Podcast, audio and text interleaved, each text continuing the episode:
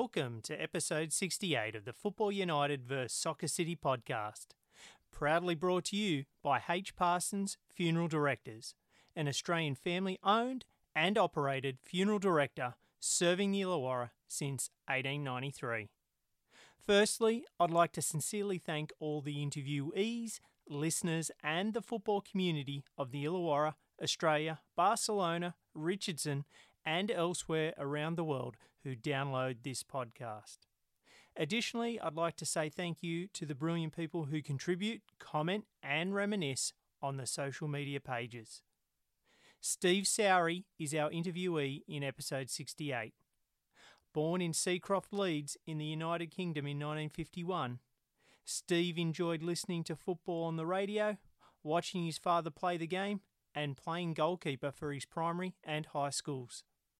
In 1962, his family emigrated to Australia, and it is here where his football journey in Oz began. We explore his time at Balgownie Hostel Junior Soccer Club, going from goalkeeper to striker, and playing for the Hostel senior team. Additionally, we examine his time at the German influenced North Wollongong Soccer Club, Fig Tree Soccer Club, Fairy Meadow United Soccer Club, and finally the remainder of his football career with Fig Tree Soccer Club as a player and as a coach. It was absolutely brilliant listening to Steve recalling his footballing journey, especially when we delve into his thoughts on former teammates, games played, coaches, and opponents. I sincerely thank and appreciate the time Steve took in recording this episode. Please enjoy episode 68.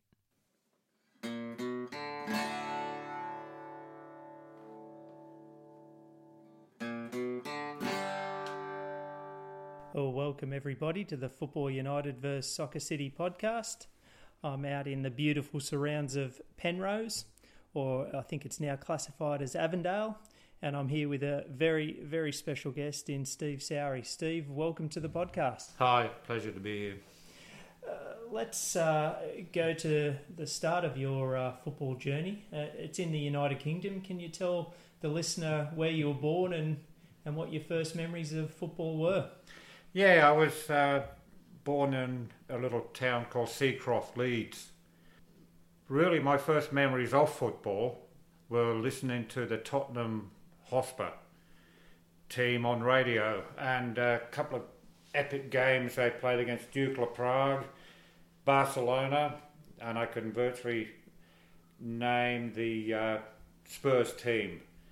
Uh, Dave Mackay, Danny Blanchflower, but my, my hero was uh, the striker Jimmy Greaves. Wow. Um, started playing for my, my school as a goalkeeper. Uh, I would have been 11 years old. I don't know why goalkeeper. Maybe I put my hand up and volunteered. But uh, my highlight in that game was saving a penalty uh, in, a, in a, a, pretty important game, and I got a, a mention at school assembly and a standing nice. ovation. so uh, yeah, the only difference really in, in the in the soccer over there was that it was school. There was no clubs like Bellambi or Fig Tree. It was all, all school soccer. And we're talking here in the mid to late fifties. Uh, yes, yeah, yep. yeah. And so you you moved on uh, from your primary school, and then you continued to play at, your high school as well. Yes, yes. Um, as a goalkeeper, still, I can't recall too much about about the high school apart from the weather, like playing with the old-fashioned balls with laces, and yep. they got waterlogged in the snow. Uh, yeah, uh, we had a shirt that alternated in if you turned it inside out became a rugby union shirt ah, okay. so one side was soccer uh, yeah but anyway uh, we, we weren't there all that long before we came to uh, australia and before you came out to australia did you have uh, any uh, interaction with live games and going to the football uh, i used to watch my dad Yep. My dad was my hero, but looking back on it, he was a pretty crap player. but it was like the, the Sunday local league. Okay. Um, I, I, I watched Leeds United in second division maybe once. Yep. but they had a um, a living legend called John Charles. He was playing with them at the time, a Welshman. But yeah, I was more interested in just watching other school teams play, Yeah. and uh, but I had this this desire. Uh, Tottenham uh, Spurs, Tottenham Hotspur. And uh, for yourself, as it must have been for a lot of children that did come out to Australia, was it a hard, hard sort of transition for yourself? The or, kids, no, Or did you, um, were you looking forward to it and saw it as an adventure? big adventure. Yeah, big adventure. So you, you came out to Australia in, in 62 and you, you were at Bradfield Park Hostel, um, which is near Chatswood, Lindfield. Lindfield. Yeah. So, what did you think of it when you first came out here, and um, how long before you sort of were kicking a ball or picking up the ball as a goalkeeper for the hostel? coming out to to Australia, I mean, after living in the snow and the lockdown, just you know, because of weather in England, and and coming out here, mate, and then to be chasing lizards and snakes and all that type of stuff, and uh, yeah, but it was the the the, the, the football was a um, where kids got together and. Um, I don't remember too much because we, we weren't on that hostel for all that long Okay. before we moved down to Balgownie. But uh, remember playing against Gordon and Artarmon and teams like that. Uh, that was for, for Chatswood uh, High School, School. actually. Yeah, yeah. And so, um, uh, when you do go and, and move to another country or even to other areas, it's always a, a hard transition sometimes. But did sport make that a bit easier? Uh, sport did. Um, I'd say the transition was more on the parents. Kids loved it. I mean, the kids were, and then all of a sudden you play. My first friends on, on the hostel were Germans. I'd never met Germans in my life. Uh, and there's a hell of a lot of Spanish there. So it was different nationalities all getting together. And I know it was the, uh, it would be for, forbidden nowadays, but it was Wogs versus, Yep. versus Poms Yep. you know, in, in, in the hostel, and then we all got together to play for the hostel. It was it was great, yeah. And so, shortly after, you then uh, came down to the Illawarra and to Balgownie Hostel. Balgownie, yep. So, uh, what are your re- recollections of uh, Balgownie Hostel and, and where it was situated? Oh wow, the beach on one side, the, the creeks where I learned how to fish, and wake school, and it was a pretty pretty pretty tough place. I mean, they're uh, yeah. You, you, you grew up pretty hard because you had to look after yourself and avoid the bullies and and all that. But uh, yeah, it was great. The football was a bonding thing. And for the the, the hostel had its own uh, junior soccer club and it had a senior team as well, which we'll talk about. But with the the Balgownie Hostel team, uh, on where things are currently situated, where was the ground? The ground was um, down the southern end. There Yeah. used to be the six blocks. Uh, the Fairy Meadow Creek used to run around that area, and Yeah. then there was a polo field. Yeah. Uh, sorry, the, the, the soccer field, a polo field, and then where they built Brandon Park. Okay. Yeah, so it was at the back of the yeah. It's all university complex now, and uh, yeah. But we we were there recently, just on a on a on a sightseeing thing to you know brought back all memories and and where the ground used to be. So was it closer to where, um, uh, sort of close to the mountains and down south? Where no, no, No? It was adjacent to Squires Road, I think it is the Yep. the road that runs down to Stuart's Park. Okay. Yeah, you could actually stand on the road and watch the games Oh wow. down there. Yeah. And so, what are your first memories of Balgownie Hostel Junior Soccer Club then? Well, it was something you look forward to. It was a you know Saturday and playing playing soccer and uh, gala day. Yep. Gala day, mate, was the, the the event of the year. You'd spend a couple of days polishing your boots and uh, putting in new laces and learning how to march. And I don't remember how many games we won. I don't think we won a game at gala day, but we were a pretty pretty rough team. But I mean, half the team couldn't speak English because they were Spanish. Yep. You know, and um, so yeah, but it was just that mateship, that that um, you know, twelve year old, thirteen year old playing with your mates, and and uh, yeah, And the the colours of uh, the hostel, They were supposed to be tangerine, right? but they'd been used that much they were like a, a rotten pinky colour. the one, ones I can recall, yeah. I don't think they had a badge. I'm not sure. Yep. And when you first uh, started playing with the under 12s, uh, were you still in goals at that point? Yes, yes, yeah. And were you still enjoying it there, or, or even at that point, did you think, well, maybe I should have a crack at a field, or No, that didn't come till later on? till about 14 to 13 till 14s. Yeah.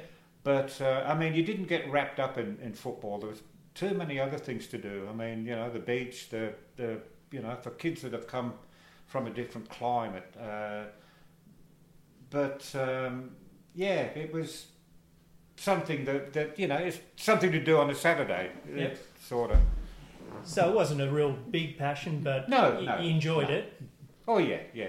But like you said, um, and we'll talk about your, your nickname Lobster later on, but you really do have a love for fishing. Did you have that Oh, before in the UK, or was it No. was it really because of the, Only, only where the hostel was situated that yeah, drew you yeah. into?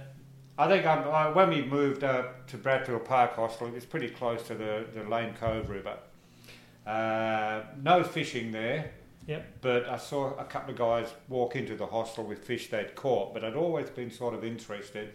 Moving down to um, the Illawarra, that close to Wollongong Harbour, Fairy Creek, the beach. Oh yeah, that's when I started fishing full time. I actually w- used to wag school to go fishing. and at school they called me the fishmonger. Twelve. You played uh, for the hostel team in under 12s, 13s, 14s, 15s. Um, are there any sort of fellow or former teammates or or coaches that you re- remember at, the club, and, and, and who were they? Unfortunately, the first coach that we had, his, his surname was Hicks. Uh, that might have been under 13s or 12s, and his wife got killed. Um, she got hit by a train at Fairy Meadow Railway Station, which devastated the kids in his team. You know, because I think he just quit and ended up going back to um, to England. Um, coaches, the, the the fellow that does stand out in my mind is old Dick Townsend. Yeah, tell us a bit uh, what you remember about Dick. Well, with Dick, he, he was brown as a berry, a, a full-on little Aussie bloke. He always smelled of cigarette smoke and liniment. Yeah, you know, and uh, he was a he was a skip of the hostel, which meant he was in charge of the recreation and all the sporting teams. And um some of the players that I remember playing with was a a fella that ended up having a pretty good career with Berkeley, Eugene McConville, okay. Danny Bentley, who Okay. played for Berkeley. Joe Marino, uh, Warilla Wanderers. You know, he, he ended up coaching Wanderers uh, for quite some years, and um, yeah, um, that's um, that, that's about it with those. But the, the guys on the committee, I don't think there was a committee or anything like that that, that I can remember. It was Skip, the old Skip, old Dick used to, um, and then later on, um, when I started to play grade, and that old old uh, Dick used to approach me, try to get me to play for I think it was Tar- Tarrawanna or, or Balgownie, one of them, one of them, yeah. And so um, uh, later on, you did learn that he was, uh, or was it at the time that you knew he was a strapper for, or a No, didn't know he didn't he didn't beat his own drum or what you know what what I can recall. You, You, know, just with found my, that out later on about. found it out, yeah, yeah. So you, you played your junior soccer there with the hostel, and and then after that, um, you then played a, a year or two with the senior team. Yeah, the senior team was sort of thing just thrown together. Right. Um, we actually um, didn't have a team in a comp at the time, but we, we there was one fella trying to get a I forget his name, but he he, he organised a team, uh, and I. But at this stage, I, I'm playing on the field. Yep. I've, I've come out of goals and uh, I finished my I'd say under 15s playing on the field, and I, I was crap. Yep. You know, I was very very average. But then I, I just started to get, you know, uh, develop and uh, enjoy the game more. And uh, I actually joined this team, and we entered a businessman's knockout, Right. And we won. We beat a team called Stewart and Lloyd's in the, the final. We didn't have any strip, plain strip. I think it was just wearing t-shirts or something. Yeah. So what we did, we uh, we had it with the trophy that we won. We went around and door knocked around the hostel asking for donations so we could buy shirts. And what we bought were the the uh, Bonds white, and we all managed to get a pair of dark blue or black shorts and, and, and basically looked like the England colours. Yeah. Uh, but it was a pretty rough team. But but mate, uh, yeah, it, we had good times and uh, and uh, I think we won that comp too that year. Yeah. You also said in your timeline around 66 and 67 that um, uh, Phil Murphy's father, um, who lived around the corner from the hostel, Yes. um, yes. Uh, he'd seen you play or Yeah. heard about you and, and in this sort of senior hostel men's team that you're playing with and Yeah. suggested you uh, trial for Balgownie. So uh, can you tell us about... No, I, I was playing on the field. He wanted me as a goalkeeper. He'd Right. seen me play as a Right. junior goalkeeper. Okay. And uh, because he, you know, I, I dare say that he'd have been. I didn't know who Phil Murphy was in those days. I knew uh, his young brother, Robin. He was a Yep. friend of mine. But I think the dad must have seen me play a couple of games on the hostel. As a keeper, Uh, yeah. So yes, I remember having a trial up at Judy Masters against Marconi, and um, we got beat four 0 The only player I recall that played in that team was a Del Santo. Yep. Richie Del Santo, I knew from school. It might have been his older brother. Right. We got beat four 0 and there was a, an ethnic fella behind the goals giving me advice all through the game, and I felt like turning around and going, "Shut up!" and then I do remember one save I made, which I tipped over the crossbar, and I could hear "Bravo, bravo!" and and uh, and I don't know why. After that, I just I lost interest in playing in goals. Yep. And so, um, if you had still that, I guess, desire, do you think you could have followed through? Because Balgownie at that time were in the federation. Yeah. So, do you think you had the talent to potentially go a little bit further I did. I did. Yeah, definitely. Because my uncle said you should go back home and have a try for Leeds United boys. Right. There, there were no rep teams as far as I can tell back then. And a couple of years later, somebody was saying you should get Steve Sowry to go and play for Balgownie. And, and the old Murphy said, no, I'd only take him as a goalkeeper. and that, that's before I saw, you know, Yeah, yeah. I, I just started to, you know, score a few goals and that. No, I don't really regret it about not, you know. Continue on as a goalkeeper. Yeah, well, even missing out on federation because I wasn't all that motivated at that time, and Yeah. I guess that was part of my makeup that take it or leave it, you know. So, you're uh, sort of mid 60s, you, you're around 15, 16 yeah. odd. So, um, how did you, even though um, I guess maybe the standard wasn't there, but you, like you said, as an outfield player, you're still developing. Uh, were you a bigger kid because you're playing against men? No, I was a long streak, skinny streak. and uh, but the thing that I I will say, I was extremely fast. Yep.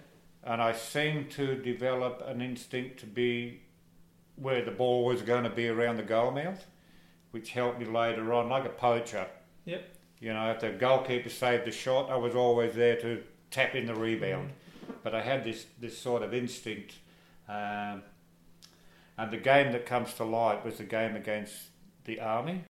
Tell us a bit more about that because you were playing in this businessman's competition, Yeah. and then the army had a team, and I don't know how they weren't in our comp, but for some reason we got picked to play against the Army, and it was at Right. Balgownie. It was Judy Masters Oval. yeah, and we beat them 4 0. And I, I, I remember I just I, I, I scored a couple of screamers, um, you know, long range shots, and uh, you know I don't know it was I, because I started to score even in the hostel team I started to score uh, uh, quite a few goals and and plus with my long skinny height and that. I was pretty good at getting up and, and using the head as well and heading. So uh, after that game and, and scoring those goals, um, uh, what happened from there? Well, I didn't find this out till later on, but Barry Scott was the referee. And a name that um, you know people that are listening uh, of an older generation would know of. Uh, Barry, Barry, yeah. yeah. Barry and, and Tommy, the, the brother. And apparently Barry Scott uh, contacted a fellow called Cole Coop, Yep. uh, who had something to do with the um the management of, of North Gong. And then not long after that, he came knocking on our door at Fairy Meadow. And the funny part about it is that we had moved off the hostel and we'd built a house on Carter's Lane, which Yeah. overlooked right where North Gong played on Dalton Park. Okay. And uh, so I'd actually watched them half-heartedly a couple of times, seen this team, you know, over the road. And anyway, it was um, Cole came knocking on the door and um, and said, "Would you be interested in having a trial with with North Wollongong?" And my dad is doing all the talking, and uh, yes, he will. He, he, he had a big Yorkshire accent, and uh, so I, I had a, went and had a trial. So North Wollongong, uh, we're talking uh, uh, late '60s. What do you remember about going over there? You, you said their their training and their home ground was at North uh, Dalton Park, hmm um, and and they were a German club. Oh yes. So can you sort of, like I said, you've I've been in the country for a few years now. At this point in Mhm. time, and whether it be at Bradfield or Balgownie, you've spent a lot of time with different uh, ethnicities, so you were comfortable. But um, tell us a bit about the club because on on this podcast we. I think it's been mentioned once or twice, but we haven't really heard too much about uh, North Wollongong, the German club, and, and in the 30s and 40s it was a, a very successful club in the Illawarra with the Isdales and, and the Learmonts. So um, tell us a bit more. And what was their full name? North Wollongong, Almania. Yep. And the one thing I remember about North Gong was they taught me how to drink. they loved a, uh, as a football team, they were pretty average, but they loved to drink. Yep. They're social. We, they, we didn't have a, a uh, place where we went after a game. Right. It could have been the Cabbage Tree, but they did regularly have German dances right. at Warrawong Community Hall and Yep. Dapto Hall, and oh my God, they were big occasions, and it was drink, drink, and they also had a trip uh, every year to to um, Thirlmere Lakes, Right. and all I can remember about that is in somebody's Volkswagen, drunk in the back. they they love to drink, but um, yeah, Because you were, I guess, underage then, and, and we're talking oh yeah, late 60s and, and sort of around that 16, 17, yeah. 18 mark. So you're sort of coming of age. Um, in terms of the football on the field, you, you said you weren't good. So what do you remember about your first year there in terms of the, coach and The um, the coach was um, I recall a, a, the only Australian bloke I think in the team uh, called Steve Simpson. Uh, I know the guy went to uni or something. Uh, I remember playing a game, a first grade game against Warilla Wanderers. And running down the sideline. And, and Wanderers used to have a pretty good support. yeah, Uh, all Spaniards, and they all, you know, hugged the sideline, drinking out of their um, good, whatever, full of wine, and you know they'd be half shot. And I remember running down the sideline and getting spat on. it was like, and I think that's where I scored my first goal for. Um, oh, apart from the trial game against Warilla United. yeah, because I, I guess that's what, um, and I've jumped over that and I apologise, but that was sort of a, uh, I guess, a big moment for you uh, Oh, being yeah, recognised by them because Yeah, you scored four goals, four uh, goals in a fi- yeah in a 5 0 win. and then backed up in first grade And- and got scored a couple goals. there. Yeah, yeah. So obviously they were impressed and signed you, but then um, things changed because you were in the first division, weren't you? Yes, yeah, Which Yeah. was the top tier at that, That- point that in the top, IDSA yeah. comp. any other players in, in the team that you remember from the North? Oh, I remember days? Heiner Stein, and the, we had a big centre half called Emil Heider. He was massive and Yep. big.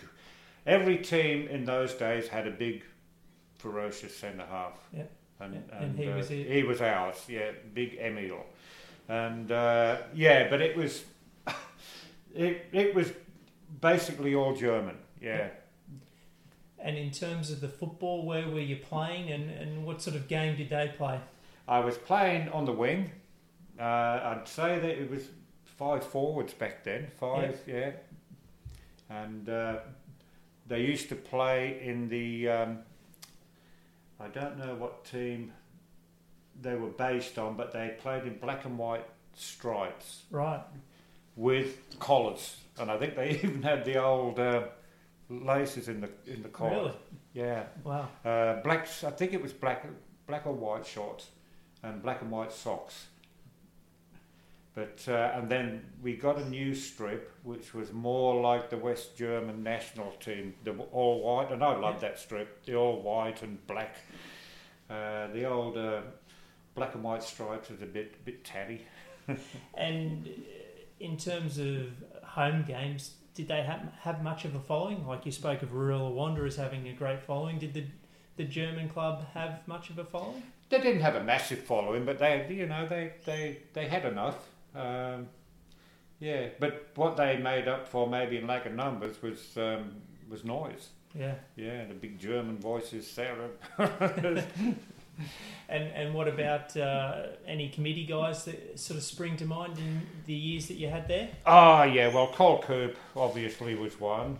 Yep. Uh, Harry Poll, uh, Freddie Pompey. Yep. Herbie Stilp. Yeah, who had the service station? Yes, yeah, Yep. yeah. And I think he's still got it. Yeah. Yeah. Uh, and the one called the Barber had a barber shop up um, the top of Keira Street. Erwin, Erwin.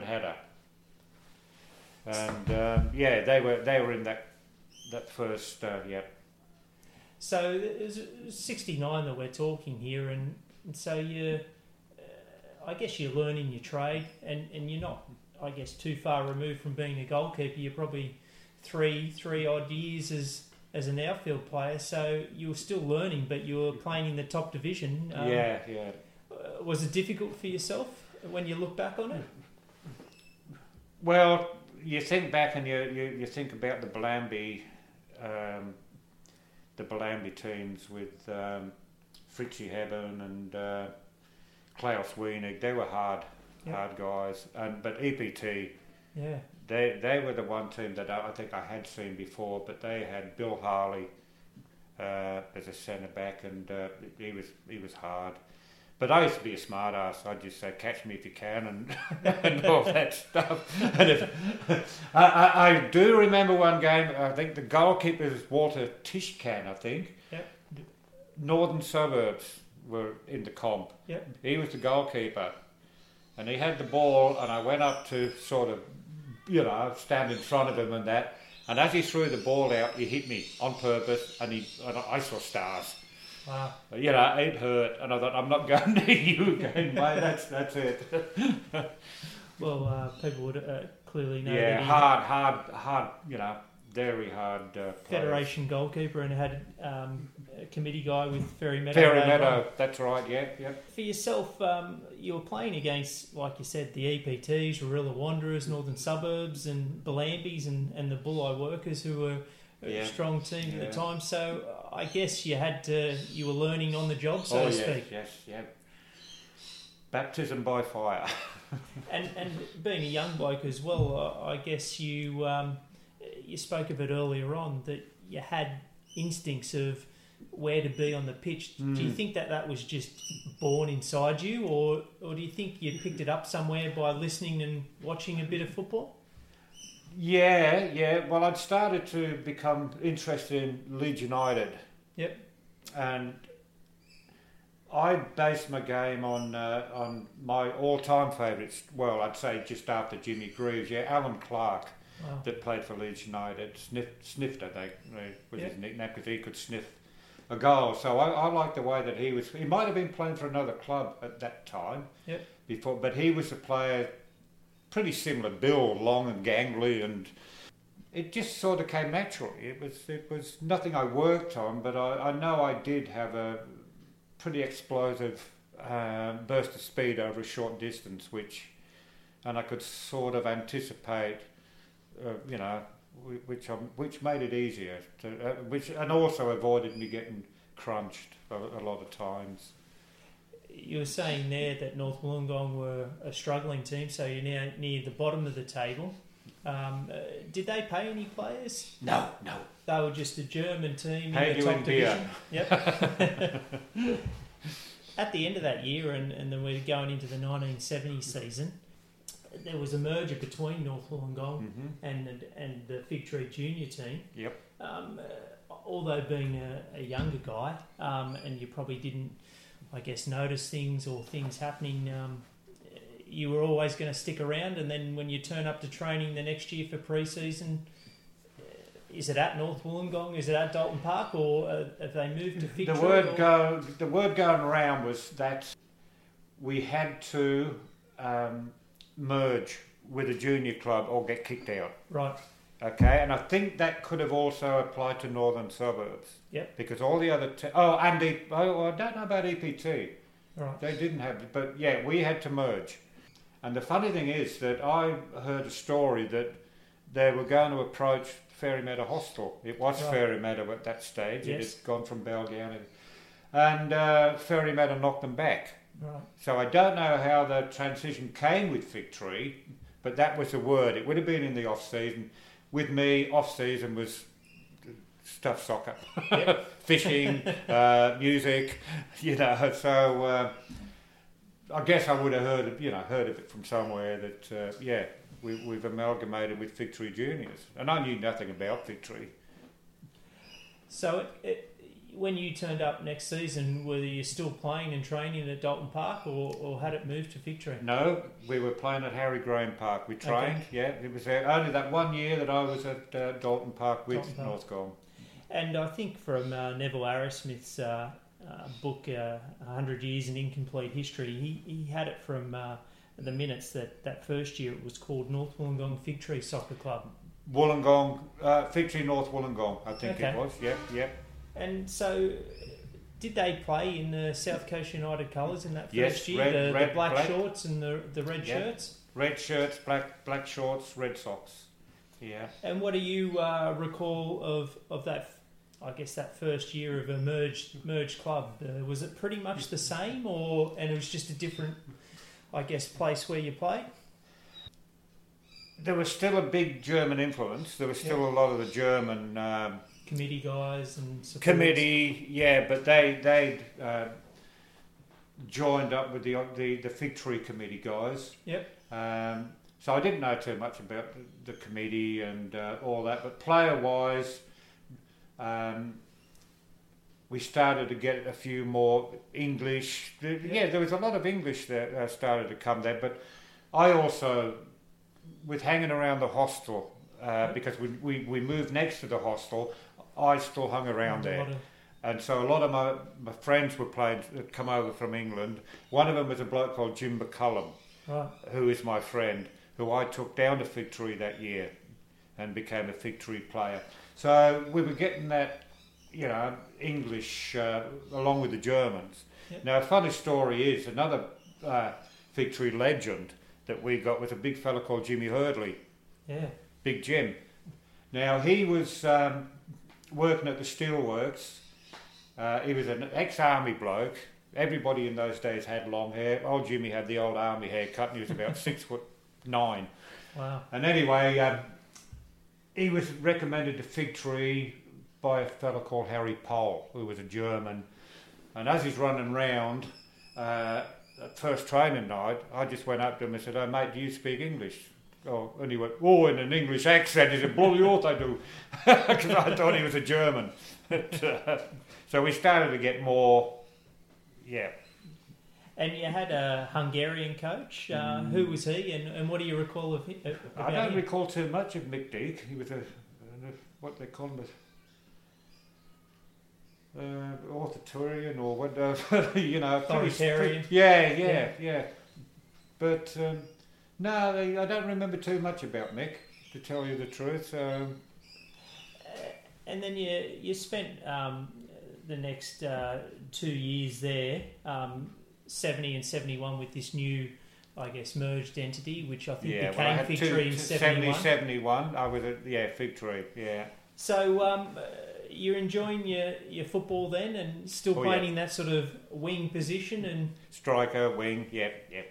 Because in that, that era, and, and you've mentioned some of these clubs before, you know, the Bulli Workers, the Bellambi, the Corrimal Rangers, um, although playing in the games, were you, who were your, some of your opponents and, and who were some of the other guys that you'd see at the other end of the field that you sort of enjoyed watching? Well, my first bloke that I was really impressed with is a fella called uh, Steve Homoki from EPT. Yep. He was a tall, rangy uh, striker. Uh, Eddie Mullen, uh, I think he was with Unanderra, then maybe Berkeley. He was an elegant, uh, elegant sort of uh, midfielder. Uh, Paul Landrigan, Yeah. Paulie Landrigan, mate. He was he was one of the um, the, the the hostile uh, era, but there were two players that stood out as juniors. One was Derek Black, Yep. who played for Berkeley Hostel. He was a kid superstar, and Paul Landrigan was the other fellow that played um, for Tarrawanna. So there were those guys. Uh, Tommy Kay, Yep. the Scots bloke from Dapto. Um Rodney Luck yeah. from Helensburgh, Helensburgh, yeah. Lucky, yeah. Dennis Morris from from uh, from Dapto, uh, Berkeley, yeah. A lot of the Berkeley players, um, Johnny Vierhoff, he was a hard little bugger, and Stuart Conlon. But yeah, yeah, there were some damn good, and then Robert Banks, of course, and oh, Banksy and Steve Worthington and Butchie Baker from Bulli, and you know there were some damn good players. There And were some. when you good- talk about uh, Landrigan, uh, what made him a, a very good player? Don't know. He was a little bugger.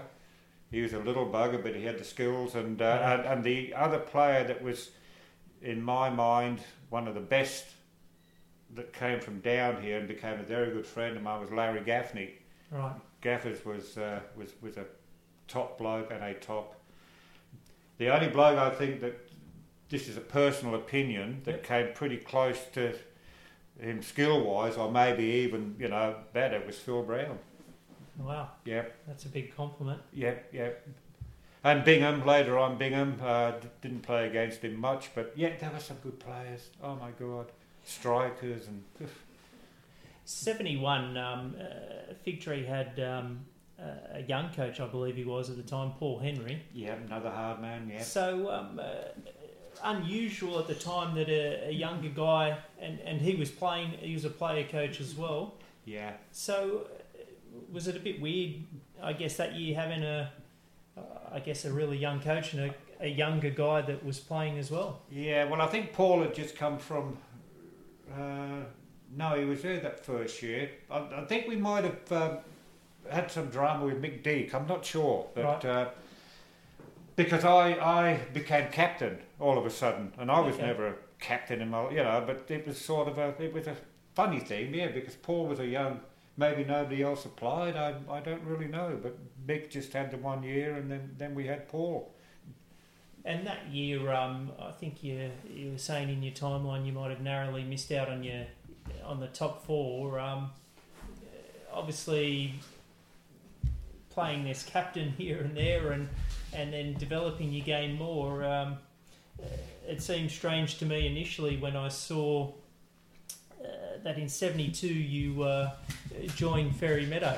Yes, yes.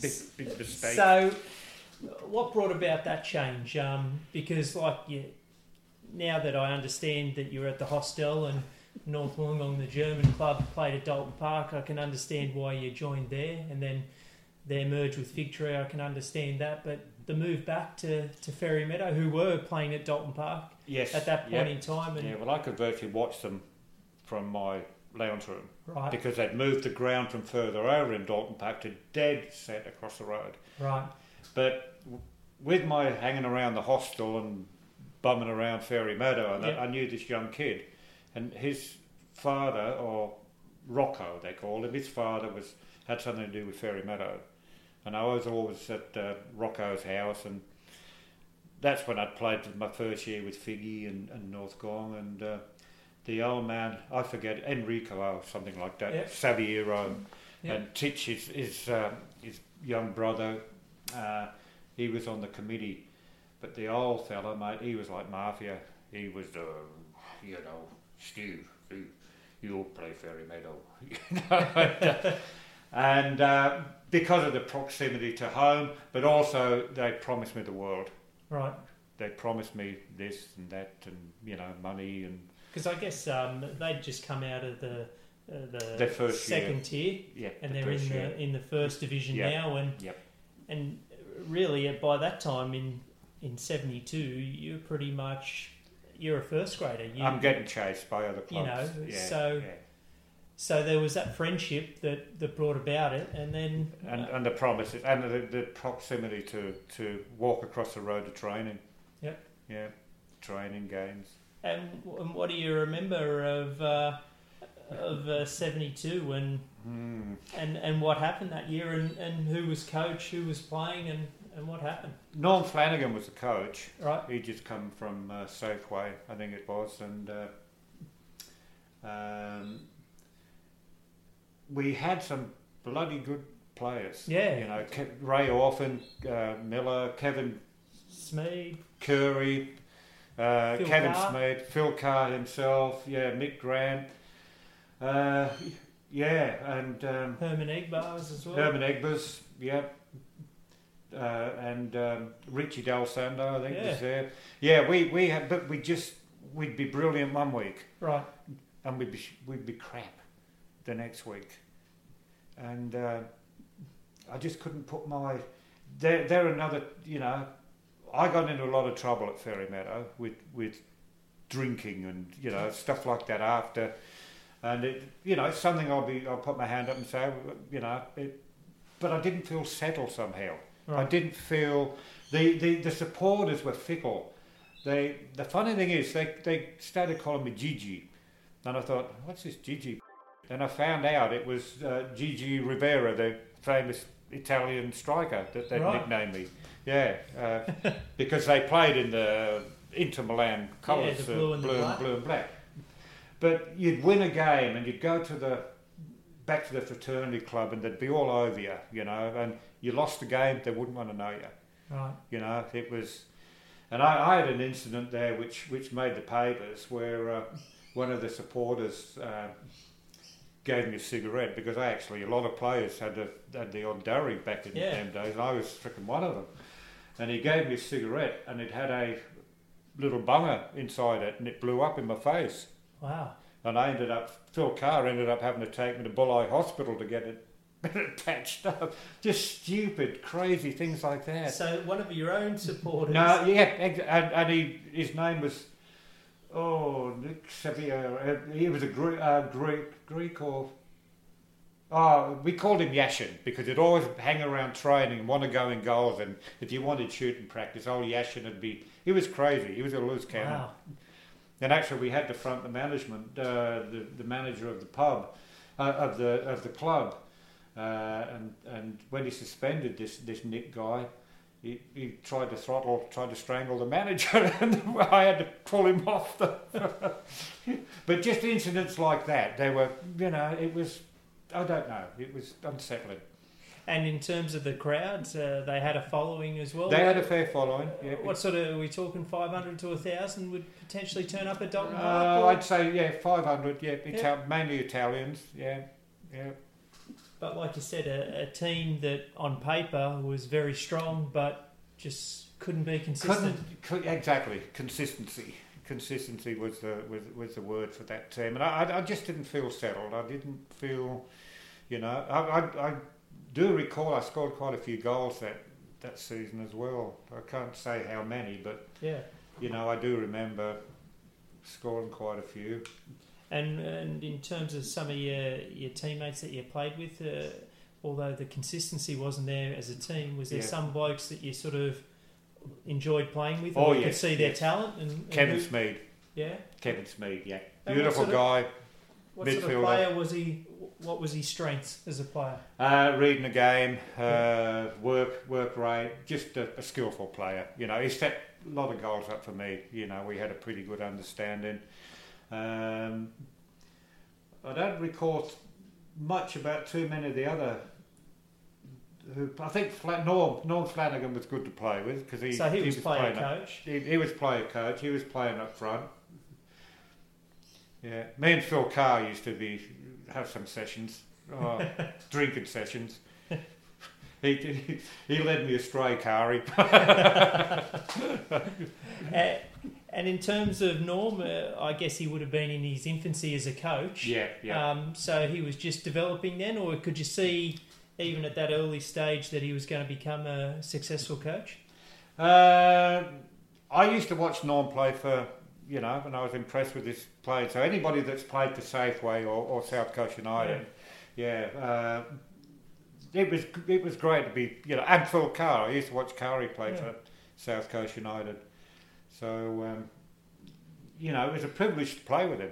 You know, and you, you did learn things from guys, and they'd give you, you, you know, they'd give you advice, and uh, yeah, it was it was good. It was, and, Nor- and plus Norm's a, a beautiful guy, Yeah. funny bugger.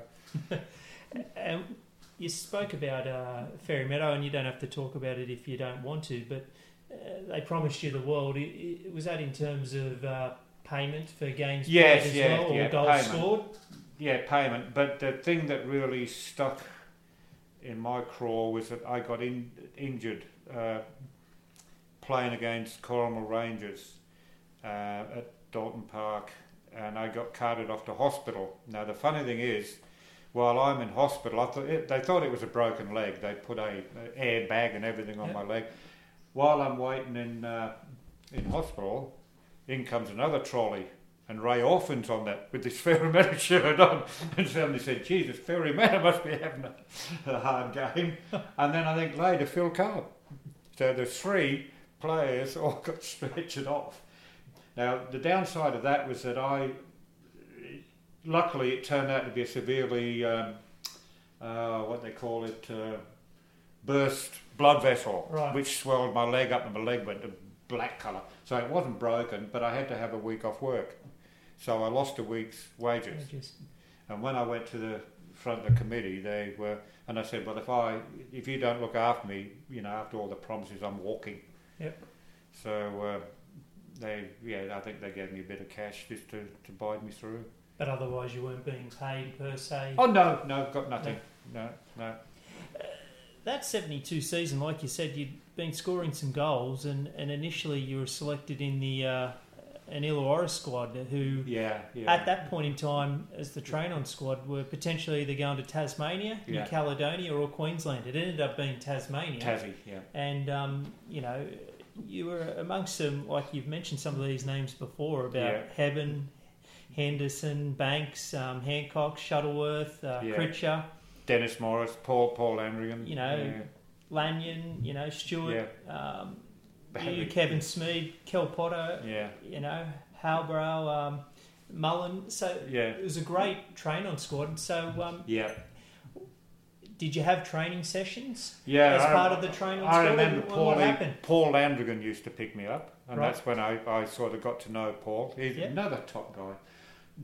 I remember a particular trial ga- uh, game against ourselves Right. because you know there was thirty odd in the squad, so we had Yep. to. And actually, I was banging a few goals, and uh, I got into trouble off Bobby Young for not passing the ball. And I thought, what? That's all I'll say about that. Yeah. Oh, that, yeah. And so, based on, like you said, that trial and, and what Bob thought of you not passing, you you weren't selected in then in the. I weren't selected, but the way it seemed, a lot of the, the teams that were selected uh, were guys that were still involved in the semi-finals. Yeah, uh, because I thought, not talking about myself, I'm not saying whether I deserved to or, or not, because they had some damn good players in that team. I thought Kevin Smead should have been selected. But that's what makes me think that Fairy Meadow, you know, because Kevin was a was a teammate, and I think he should have been selected in that. In that. Was it still a, although not selected to go to Tasmania, was it still a highlight to then be recognised and then thought of in, in that way? Yes, Yes, it, it definitely was. And I remember the day that they uh, announced the squad.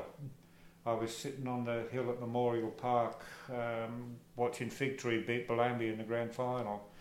And uh, so that was two two things that sort of touched me. Not making it, I felt disappointment. Yep. But I still had a gut feeling I, I wasn't. And also watching Figgy win when I wasn't part of it, when I could have been, you know. Yeah. So um, yeah, it was bittersweet in a way.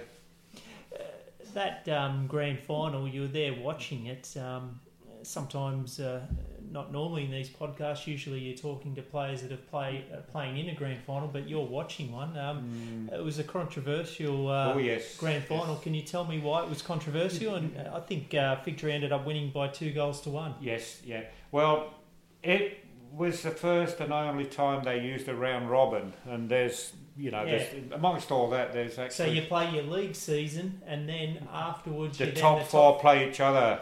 In a round robin Yeah, series. yeah, yeah, and it's points for and against, and all that. And there was strong speculation, and it definitely looked like it that Bellambi, who who Won the league. who were going to look like you know would they beat Bulli, I think, and they they were in the they played Fig Tree into the grand final, Right. and and in those cuttings that I have, even the coaches are saying.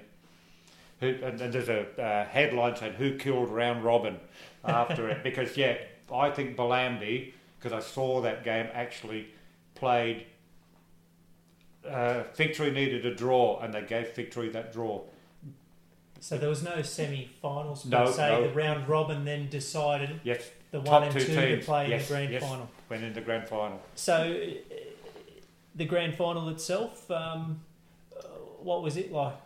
it, because turned it on. obviously were the favourites. Oh yes, yeah, massive favourites. Uh, and, and plus they lost Wally, Wally Miller, the captain coach, with a dislocated shoulder Yeah. in the game.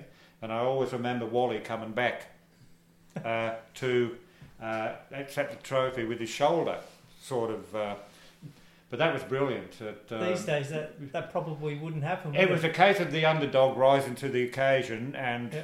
and and maybe Bellambi going in there too confident and then being outplayed because they, they actually done it fair. They were winning two 0 I mean, it was the the last goal was, was a late consolation goal for Bellambi.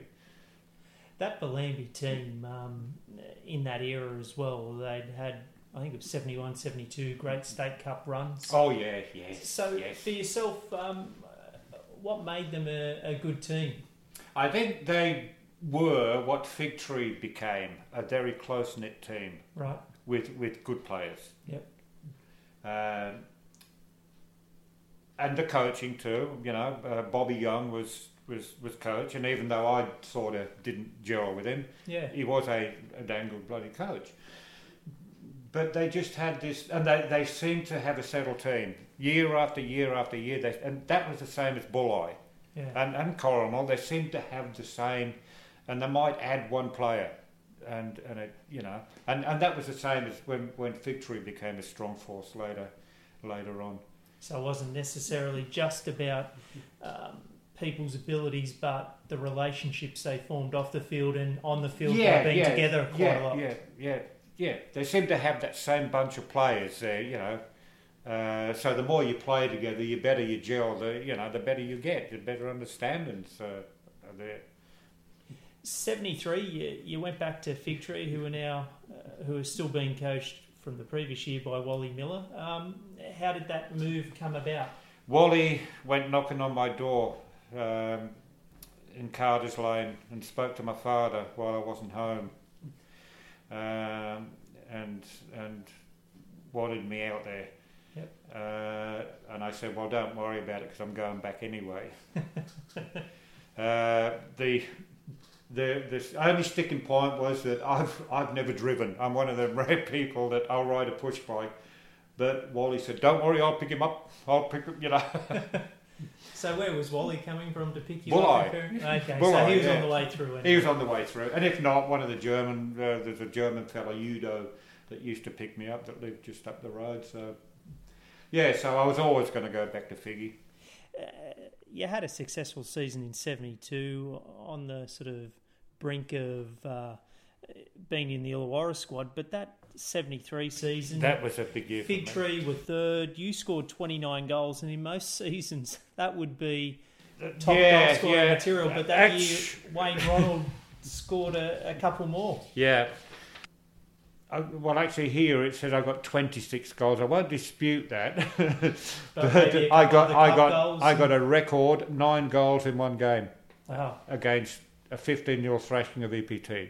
Can you, even though it's probably demoralising for EPT, um, uh, what do you recall of scoring I could goals have in I, the game? I could have that, scored 20. That would have been. I could have scored 20 easy because I was getting breakaway after breakaway and I lost ideas of how to go around the keeper or beat the keeper. And I remember actually getting one breakaway and the defenders just gave up. And somebody had been treated with the ice bucket just before. And as I'm breaking through from the halfway line, I'm getting hit on the head with these ice cubes because this guy's picked up the ice and he's, he's pegging it at me. So, but yeah, I could have scored. dou- I'm not proud of that, mate, because I missed heaps. A, a, striker would say that, but nine goals is still a rare. Yeah, yeah.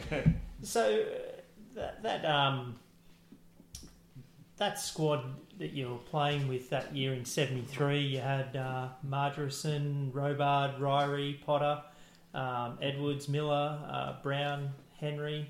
Um, where did the team roughly play, position-wise, that year? Uh, And where were you playing? well, I was up front. I, Yeah. you know, always up front. I alternated between. Um, I think then, yeah, Robards. Yeah, I was a central striker because Lukey Robards was on the right wing, and I think Jimmy Jimmy Riley was on the left. Um, did we have Stevie Royal then, or No, not at that No. point. Yeah. So uh, yeah, I think I was a central striker. The midfield was um, Eddie Hall. Yep. Uh, Marjo, Marjo, beautiful, elegant player. We had Martin Arrowsmith too um, uh, playing with us. He, he was the other, other forward. And uh, yeah, we played some bloody damn good good football that year. And I do remember the semi final when we played Bellambi and we, we trounced them 4 0. Yeah. And it was, yeah, it was. Uh, I got two goals in that game because I remember Lukey was on the right. He crossed over, and I was still a pretty skinny bloke. He couldn't see him, and he's yelling out, "Where are you?" And I just came from around this defender and just tapped it in, and yeah, Luke. but that was, uh, yeah, Because that was uh, was that the game that got you into the grand final? against Corrimal. Yeah. Because Bellambi still at that time was super strong. So, oh yeah, yeah. We we trounced so a 4 0 victory, Trounced them. Yeah. you must go in to the grand final with confidence. Well, that's when I got the the the uh, story when I'm playing in the band on a Thursday night, and the Mercury come down and ta- take a photo of me with a microphone and put a story in the yeah the lead up to the grand final, and. Uh, I think it was Teddy Drain, the Corrimal coach, said, Well, Sarah's going to be singing for his supper. I hope he knows a few sad ballads. And, and it turned out to be true, but there's a story behind that which which is a pretty good one. Yeah, we'll, we'll definitely get to that. Um, uh, what do you recall the grand final? Because when reading the article from Phil Murphy, um, you were up 1 0, but he, he, Yeah. said, he said it should have been 4 0. Um, Yep. What do you recall of it? Flat, absolutely flat. The whole team? or The whole team, and there's an absolute reason we ran out of steam. There's a reason for it, and that reason is that uh, Wally decided to have a team get together before the game at Western Suburbs Leagues Club. Yep. Back in those days, um, there was no sports nutrition or Yep. you know take this before a game. So Wally said we'll all get a big steak. So we had T-bone steaks and and the whole works. I'm not blaming anybody or because it's just part of Yeah.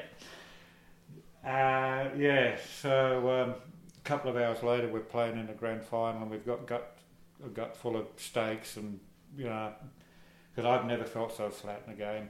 And then, then the other story that comes out of that was the boys got a card game going, and uh, it was Luca Robards, of course. uh, that's got it going. And Wally's up. He goes, "It's time to go." Lukey said, "Oh, hang on, Wally." He said, "We'll be finish the game in a minute." And Wally, "What's more important, the game here or the game out at Corrimal?" And Lukey said, "The game here, Wally." and Wally looked at him and went, "Up your ass, you." And walked out as a come. Luke, we better get going. But no, that was, yeah, that was oh, terrible. So even Flat. though uh, flat, like you said, you still had some chances there early on. So Yeah, and until the stakes kicked in, I think. But that's just that's a personal thing. Yeah. But you know, I just felt so. Yeah, I do remember. I think Marjo scored an absolute brilliant goal. Yep. Uh, a drive from about thirty odd more yards to put us ahead, and uh, we just run out of. I think we just run out of. Uh, you know, we'd had that many chances, and I don't even know if I had a chance. I don't remember much about the game to tell you the truth, apart from disappointment and. And So uh, it's pretty obviously, and I've been in uh, losing grand finals uh, in, in different grades and mm, at, at and it's uh, it's always shattering. But yeah, uh, yeah. does it still, um, uh, as it does with me, does it still sit with you uh, that sort of grand final that maybe if those things change, or you just think the result possibly would have been the same? If we hadn't won in '76, I would have been disappointed in Yeah. having played in three or four grand finals and not won one. Yeah. But, but when we get to '76, Yeah. that was um, that was uh, So, uh, 73, uh, again, you had a stellar season in terms of goals and whatnot, and, and you were once again part of an Illawarra squad that was uh, selected to play games against New South Wales under 23 and um, uh, the Australian World Cup squad. So, um, uh, what do you remember of uh, the players you were training with and, and, and the game, and, and who was coaching? Well, to tell you the truth, I don't ever re- remember training with that Yeah. squad, and something happened because it was um, the only game that we played was against New South Wales under 23s. Right. uh, and it was out at Corrimal, and it wasn't Adrian Ringland who was coaching that. Yep. It was Tony McDonald, Okay. I think, who had been a referee uh, and also coached Berkeley. Uh, with Tony, Tony tried to get me out to Berkeley. Yep. And he also, there was always people knocking on my door when I lived in a flat on my, you know, singleman in, in Fig Tree, and it was from Shellharbour. Tony was coaching Shellharbour then, so he wanted me to go out. He was always chasing me, and and we'll talk more about that later because I must have broke his heart a bit later on. But he had a he had a pretty high opinion of me, and I I liked Tony. Tony was was a, a beautiful English guy. Yeah, supposedly he was a sort of uh, a fitness freak and Yes, yeah, and um, a very uh, disciplined man. Yes. Well, actually, um, I was running. I wasn't much for pre-season training, but uh, I was running. I thought I'll, I'll go go for a, a run, and uh, I'm running up towards Mount um, Mount Kembla. Yep. And uh, this car pulls up, and it was Tony McDonald. He said, "I never thought I'd see the frickin' day." it was me too. Those, um, even though the year before was just a sort of game against um, sort of potential train on Illawarra squad members, and then you had that game against New South Wales under 23s. What was it like playing with the best of the best in the district? It was good because I do remember that um, the other striker was um, uh, McLeod, Donny McLeod. Yep. Uh, Banksy was, was playing there. It it was good. It was you know. I'm- won't rave about it because we got thrashed. I think we got we got done four 0 But just to be to be called up into a in- into a rep squad. But the the thing back in those days, you there was a lot of socialising between teams. Teams. So you knew Donny, say, from drinking at Corrimal League, or you knew Banksy from, you know, and, and everybody sort of still, So there was a closer camaraderie. than- oh, mate, yeah, yeah, yeah, yeah. I've had nights out with Barry Stewart from Berkeley, um, and I really got to know Barry when we were training in the Illawarra squad uh, under under uh, Ban- Mr. Banks, and um, yeah, I had nights out with Larry Gaffney, and all you know, it was just bump into each People other in a club and let's go for a drink and. We end up at Barry Stewart's bloody butcher's shop at three o'clock in the morning, and he's, he's stealing meat, and and then we're back at my flat cooking it up, and you know just things like that. Everybody had a you know had a uh, you had the ones you didn't like so much, and I suppose I might have been in somebody's list on the other. We're all in different people's lists, I guess. Uh, 74 was a disappointing year, and, and yes, yes, uh, Wally, you're still a victory, and, and Wally's still the coach. only but- just. yeah? Yeah. And why was that? Uh, I, I met some guys from Woonona, Okay. and I was also getting sick of working night shift. Because you were a miner, is that right? a miner at that stage, yeah, working night shift in the mine, playing in a still playing music. I think no, no, I, I just st- stopped, uh, and the travelling was getting me down. So I thought, yeah, maybe if I if, I- if I uh, try and get them transfer and and it was a time when the World Cup was on when Australia made the Yeah. and I was watching the World Cup with the Woonona, with some of the Woonona guys, and you know became quite friendly with them. And Fig Tree was losing a bit of its, you know, luster. And anyway, so I put in for a transfer, and Fig Tree wouldn't give me one. So it went to Woonona, put in a uh, an appeal, and eventually uh, I got a transfer. But this was the first year that when you signed on, it was wasn't just a yearly contract; it was a contract. Right. So, and I didn't know nothing about that, but it was a, a binding contract with the club. So anyway, uh, Fig Tree knocked me back. Woonona put in an appeal, uh, and I got a transfer. So I played two games for Woonona in reserve grade. Yep. Uh, and I think it was Paul Hancock that was the first grade coach. Yep. And I finally got my first grade debut, and a word came through that Fig Tree had put in an appeal, which was successful, so I couldn't play.